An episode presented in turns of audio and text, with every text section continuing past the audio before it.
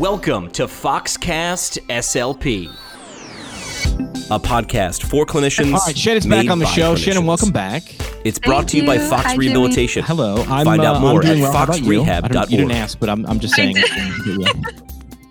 Thanks for letting me know. Um, yeah, I'm doing well today. Just for the audience, Shannon, you are an SLP with Fox in the Philadelphia area, and uh, I don't know if the audience can hear a little bit, but you're broadcasting live uh, from your car right now. As we Yes. get through, as Fox clinicians who work in the homes of older adults, which is kind of cool. I, I didn't realize this when we started these podcasts, but a lot of our episodes are recorded with our clinicians and their laptop or their phone on their their steering wheel, and I think that's a great visual. I want to put that in the audience's head because, like, that's a cool part about what we as Fox clinicians get to do. You're in and out of your car because you're going to the older adults' home. That's that's got to be pretty fun. Yeah, that's right. Yeah, I saw three patients this morning and I'm on my way to see another one. So I'm just sort of pulled over for the interview and then I'll go in to see someone. I, will say that yes, Shannon is not driving. Uh, I need to set resources was already emailing me. I bet as soon as they heard that. No, she's not driving. She's pulled over. But uh, Mhm. you return to the uh, the Fox website this time, uh, penning another article for us. This one titled uh, "Supporting Patients with Age-Related Hearing Loss." I want to start by reading the first paragraph because I think it's it, it sets the tone for um, almost like a, a situation, puts the audience in a good frame of mind. So I'll start. You walk up to your patient's door and knock. You pause, waiting to hear the familiar scrape of a roller walking against a tiled floor, the creak of a turning wheels, the satisfying lock of brakes as your patient remembers the safety precautions you covered just days ago. You wait for a beat or two. You knock again, glancing down at your watch. It's six minutes after 11. You knock again louder and call out, Hey, George, can you come to the door? But inside, you have a sinking feeling George just can't hear you. I think that's a great setup because I think a lot of PTs, OTs, SLPs working with older adults in their homes, like this has happened. Like this situation has happened to you clearly because you you wrote it so eloquently, and I think people can uh, can really put themselves in in that situation. So really, your article was to talk about presbycusis. Did I do that right? You did it right. all right, which is age-related hearing loss. And you add in as as we now mm-hmm. don our N95s, our face coverings, our face shields, patients with hearing loss may have further difficulty figuring out what our verbal instructions are. It's really imperative, you go on to say, to consider the most practical, advantageous supports for this patient population to deliver a productive therapy session. A lot of our communication skills are based on reading lips whether we knew it or not. And I think this last year has really shown us how important reading lips and reading facial expressions and reading tone can really be. And when you put something as simple as that N95 in front, you can run into some issues. So let's frame it defining age related hearing loss. That's where you went first in your article. So talk to us about, again, presbycusis. Presbycusis. So that is a bilateral sensorineural hearing loss. So it occurs gradually due to aging and repeated exposure to sound. So exposure to sound can mean traffic or music or construction, anything like that. You could also consider what your patient did for a living before they retired as an idea for why they might have presbycusis. This is a very common diagnosis. It actually occurs in about one in three people between the ages of 65 to 74 years, and even half of people 75 years and older, which is most of the population that we work with with Fox. So this is a frequent occurrence. I love that you use those two statistics there. One in three people from 65 to 74, and nearly half of individuals 75 and, and older. This is something we need to take into consideration. So, those are good things to maybe think about on a subjective exam when you start working with an older adult. Absolutely. And just to define a little further, the sensorineural hearing loss, that means that there's a gradual loss of inner ear sensory receptors, the cilia or the little hair like structures inside of our ear. Um, we lose that cilia um, typically in both ears, and it could be anywhere from a mild hearing loss that might be harder to detect to a severe hearing loss where the patient will be unable to hear you the majority of the time. We as clinicians, how do we identify hearing loss and optimally support our patients with this diagnosis? Or I would say, if they don't have that diagnosis because i bet you a lot of times as you mentioned in those statistics a moment ago some of those those older adults might be dealing with presbycusis but maybe they don't have that official diagnosis and as pts ots slps what should we be looking for? Absolutely. So when I'm working with a patient, what I'm looking for if I'm suspecting that there's a hearing loss, other than, of course, them asking for repeated clarification of what I'm saying, is do they have difficulty hearing a female voice more so than a male's voice? Because that's telling me that they're having trouble hearing those higher pitched sounds. Or do they have trouble when I'm saying high pitched phonemes such as S or Z um, or H? Those higher pitched phonemes can be harder to hear. So, uh, the example I say in the article is if you were to say, let's sit, that might be harder for your patient to hear than if you said grab a chair. Um, so they can also um, complain of maybe uh, difficulty with hearing that people are mumbled or slurred. And of course, that's even worse when we're wearing our masks and everything already sounds muffled. Um, but that can be a factor to consider. And there are some sounds that could even sound annoying to someone with presbycusis um, because of the shortened dynamic range and their hypersensitivity to loud noises. Some other complaints that we might be on the alert for could also include tinnitus, which is that ringing in the ear, as well as increased difficulty distinguishing messages with background noise present. I didn't even think about in terms of male versus female voices. That was one thing that jumped out at me. I, I just had I, I hadn't thought of that. Yeah, absolutely. There's definitely a difference. All right, so let's move on. In the article, the, the next real big topic you tackled was supportive gestures for patients with age related hearing loss.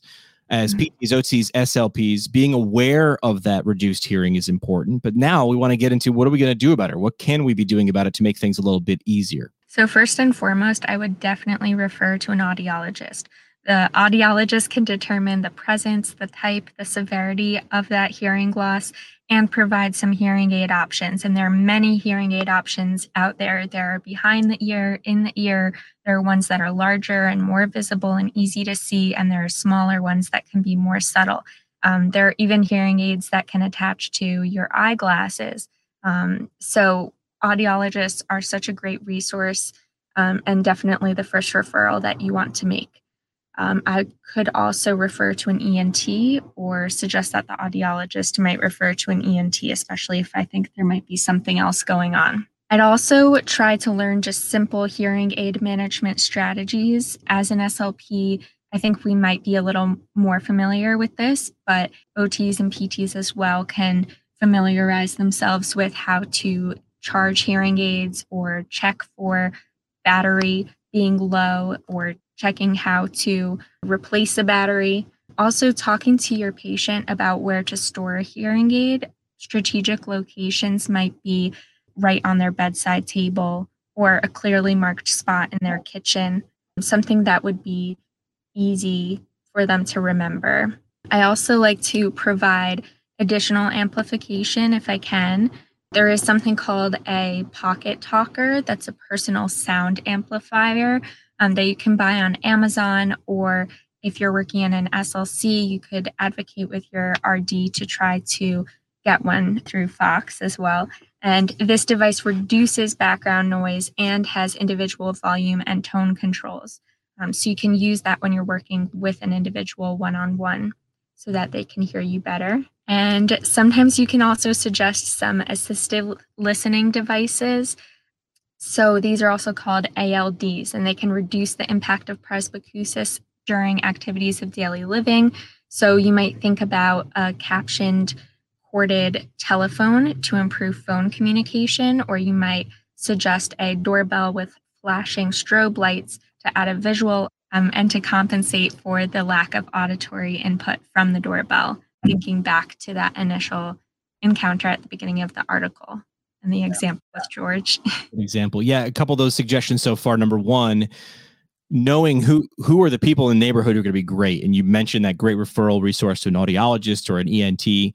Learning the tools, um, PTs, OTs, SLPs, working with older adults.